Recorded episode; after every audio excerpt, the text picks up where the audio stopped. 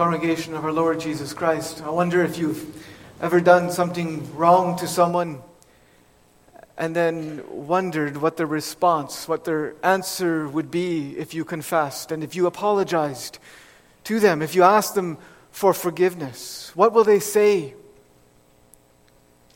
How will they respond? Will they forgive me?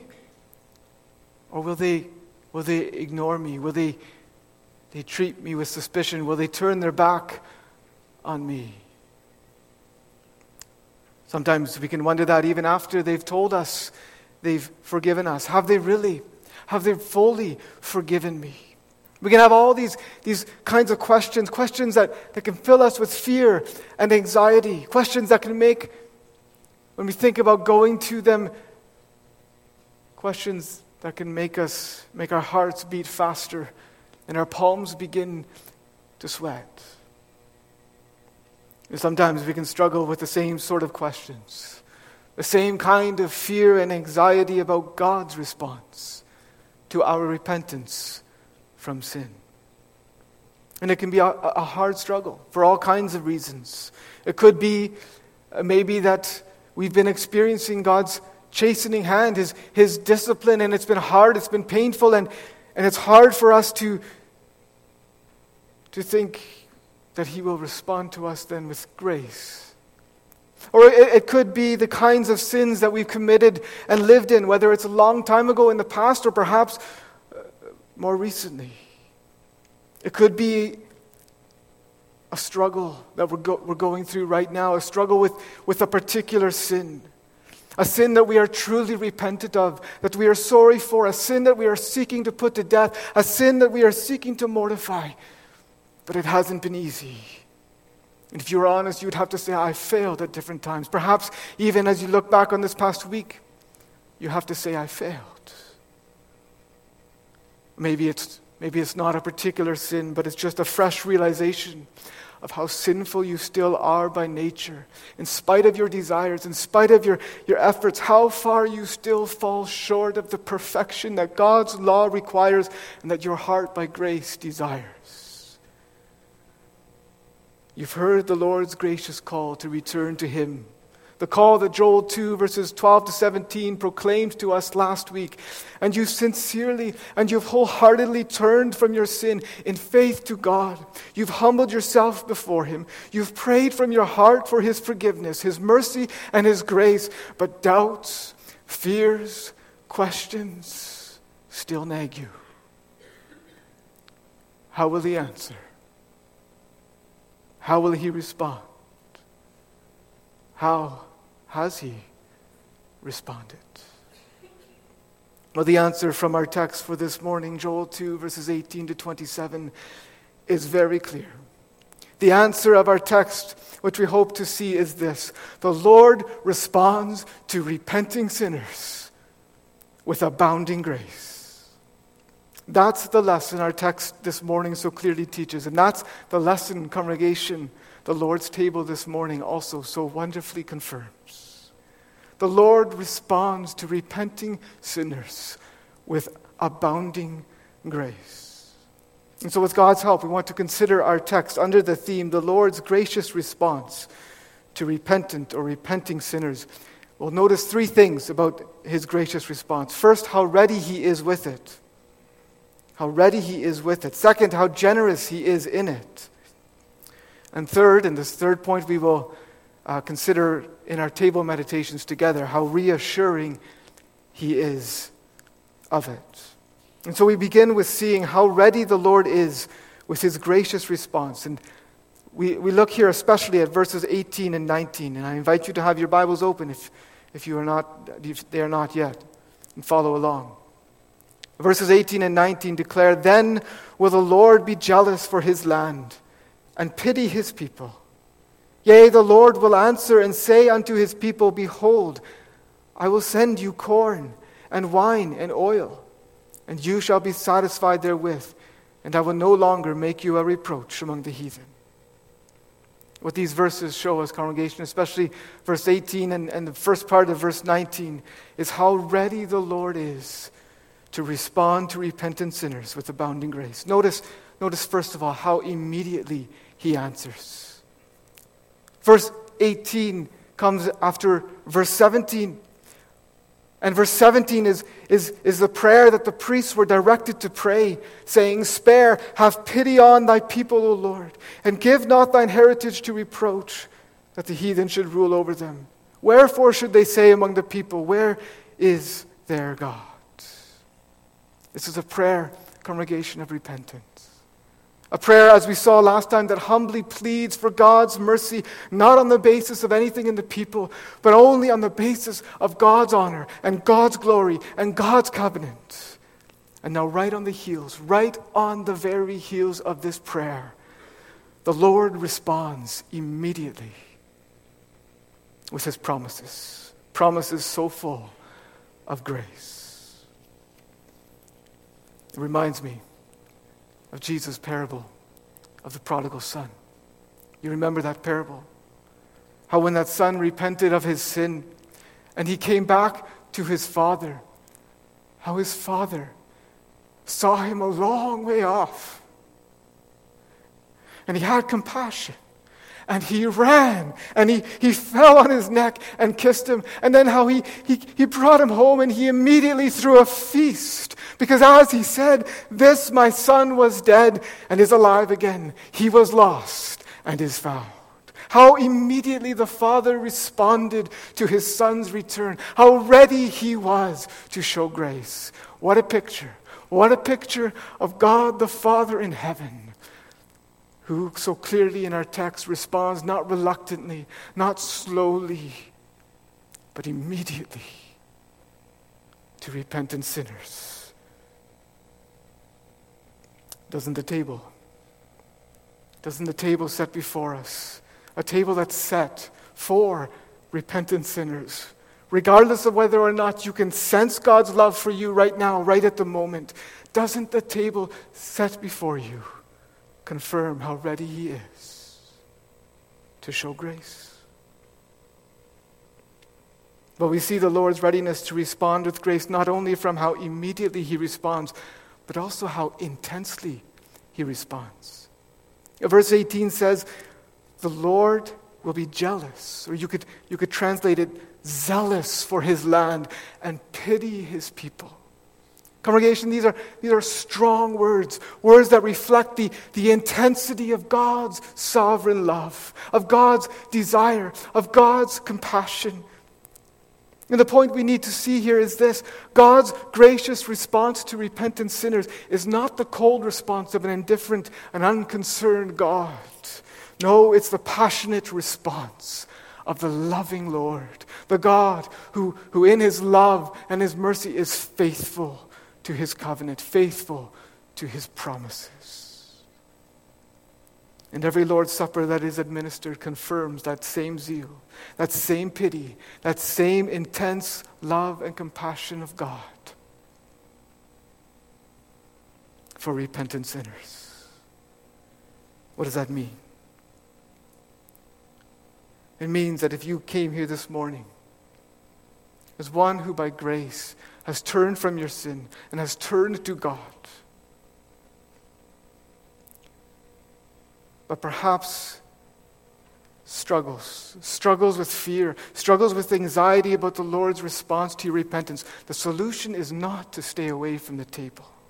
The solution is to come Christ said, Come to me, all you who labor and are heavy laden, also you who are heavy laden with your burdens, with your anxiety, with your weakness of faith, with your fear, and I will give you rest.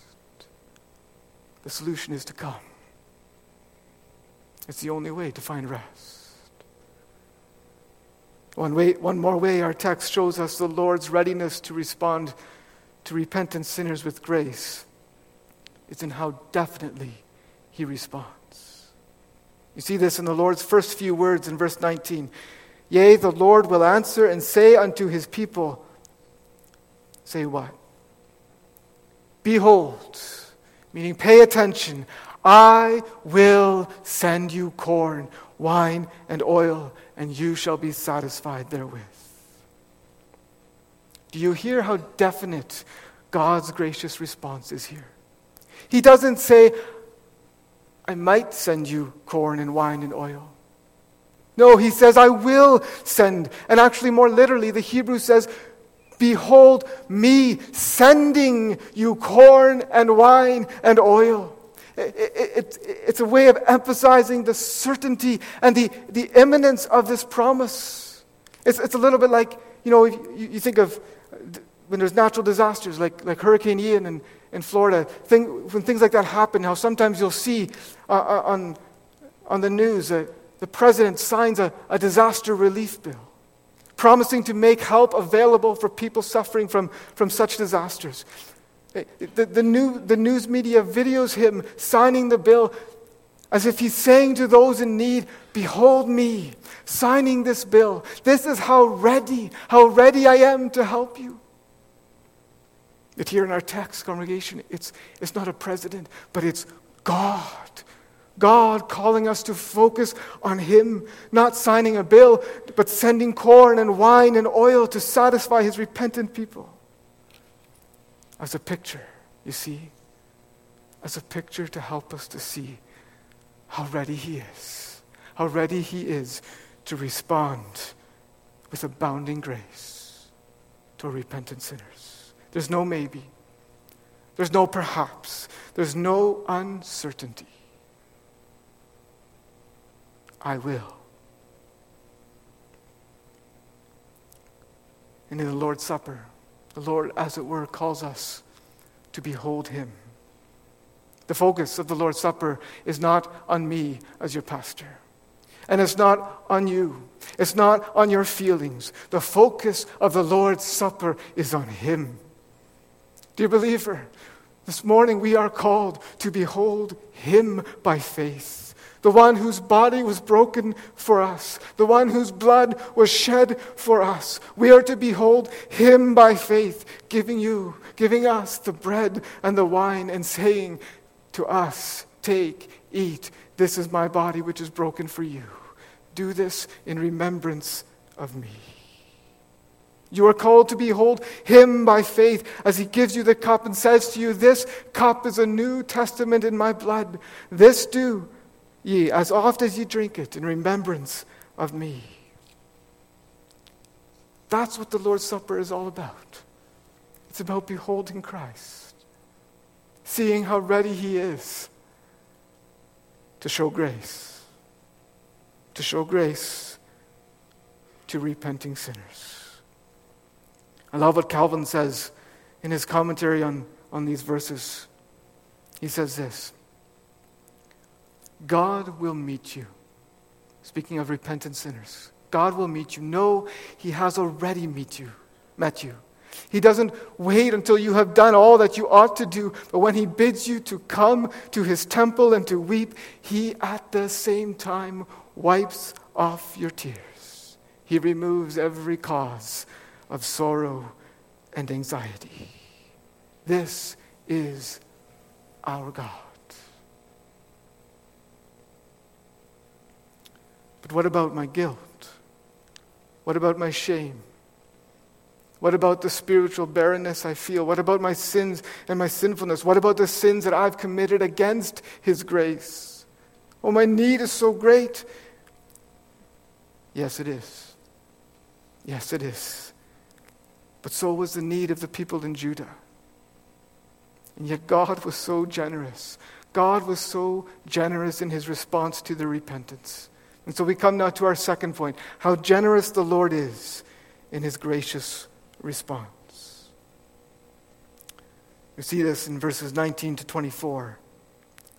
A section which begins with the Lord promising to send grain and new wine and oil and ends in him promising a rich harvest. The floors, meaning the, the threshing floors, he says, shall be full of wheat, and the vats shall overflow with wine and oil. Doesn't this tell us how generous, how generous God is in responding to repentant sinners? He responds to, to our great need not with little grace, not with drops of grace, but with torrents of grace, with abounding grace, with superabounding grace. Notice just three ways in how this is so from our text. In His grace, he reverses his judgment. He reverses his judgment not partially, but entirely. Remember the situation the people were in. You look back with me at, at Joel 1, verse 10. Joel 1, verse 10. It says there, the field is wasted, the land mourns, for the corn is wasted, the new wine is dried up, the oil languishes or fails. Why? Because of the locusts, remember? Because of the drought. These were the judgments of God on the people for their unfaithfulness to Him. But what happens? What happens when they repent? What happens when they return to the Lord? God reverses His judgment. He gives back, He gives everything that they had lost the corn, the new wine, and the oil. They go from being empty to having plenty. They go from starving to being satisfied. He reverses his judgment entirely. And with his reversal of judgment, the Lord also completely removes his anger. At the end of verse 19, the Lord says, I will no more make you a reproach or a disgrace among the heathen. Why had they become a reproach? Why had they become a disgrace? It was because they had sinned against God, and, and so that was part of their punishment. God, in his, in his righteous and holy anger, had, had been punishing them, had been disciplining his, his people.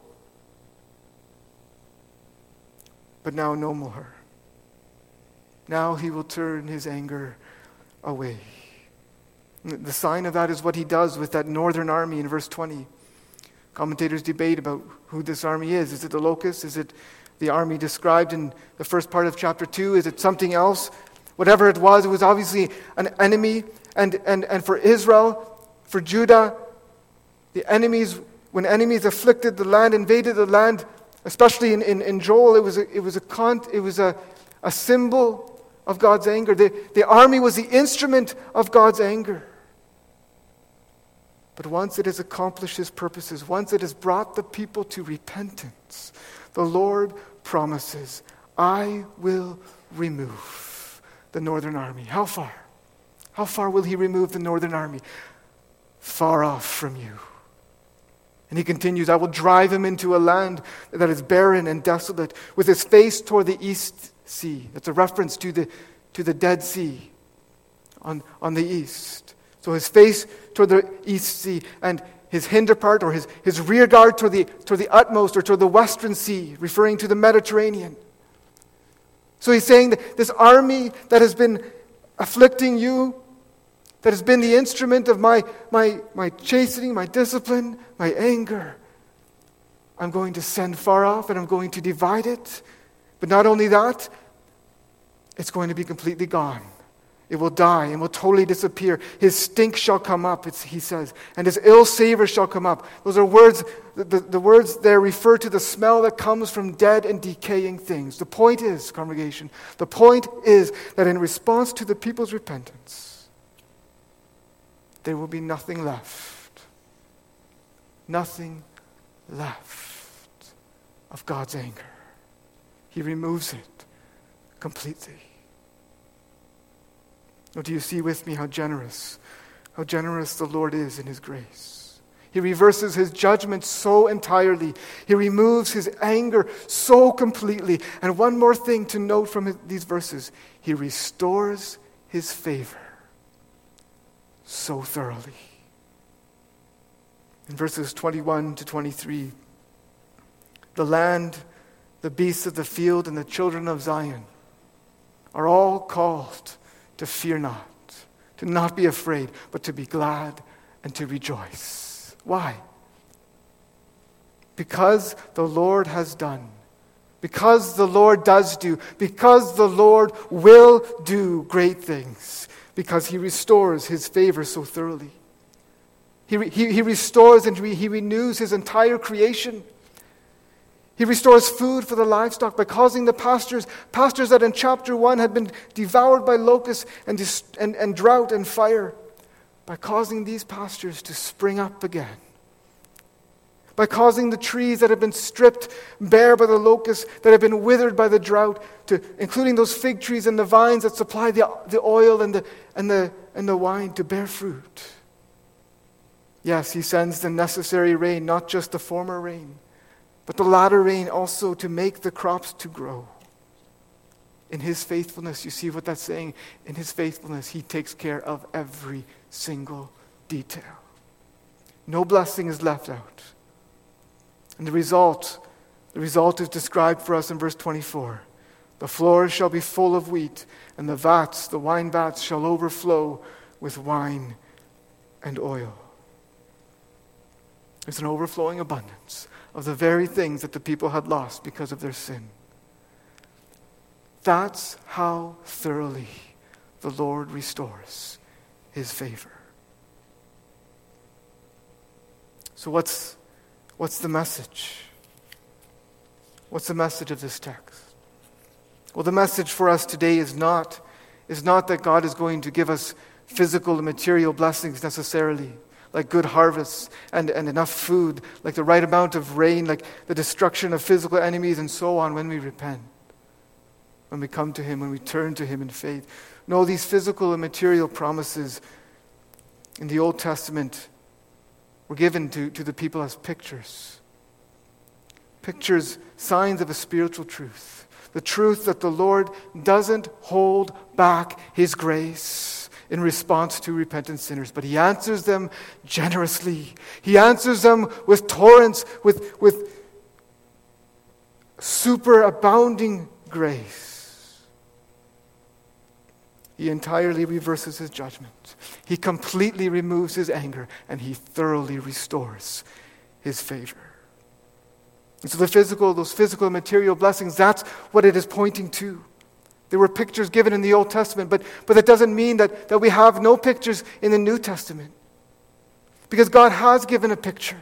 He has given a picture of His generous grace in the table before us this morning, in the Lord's Supper. It's a picture, it's a sign, it's a seal of God's abounding grace. Are you here this morning as one who is overwhelmed? You think about yourself. You're overwhelmed by your sinful past, perhaps. You're sorry for it. Or perhaps uh, you're thinking of your, your remaining sin still and your corruption. Are you here as one who's struggling with doubt, with questions, with fear and anxiety about God's response to your repentance? The Lord's Supper congregation is meant to show you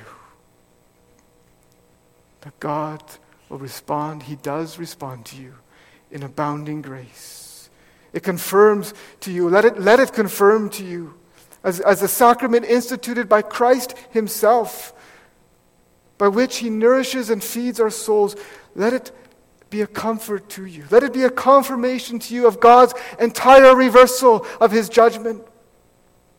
Let the broken bread and the poured out wine, symbolizing the broken body and the poured out, the shed blood of our Lord and Savior Jesus Christ, be a confirmation to us, dear believers, of God's complete removal of his anger from us because it was poured out on his Son. And let his invitation to take, eat, and drink in remembrance of him assure you that God in Christ thoroughly, thoroughly restores his favor to you. Yes, let the Lord's Supper this morning bring us all to rest in Christ and to fear not, to but, be, but to be glad, to rejoice. Dear children of Zion, to rejoice and be glad. Rejoice not in yourselves, but in the Lord your God, the God who is so ready to respond to you with his generous, his superabounding grace. Amen.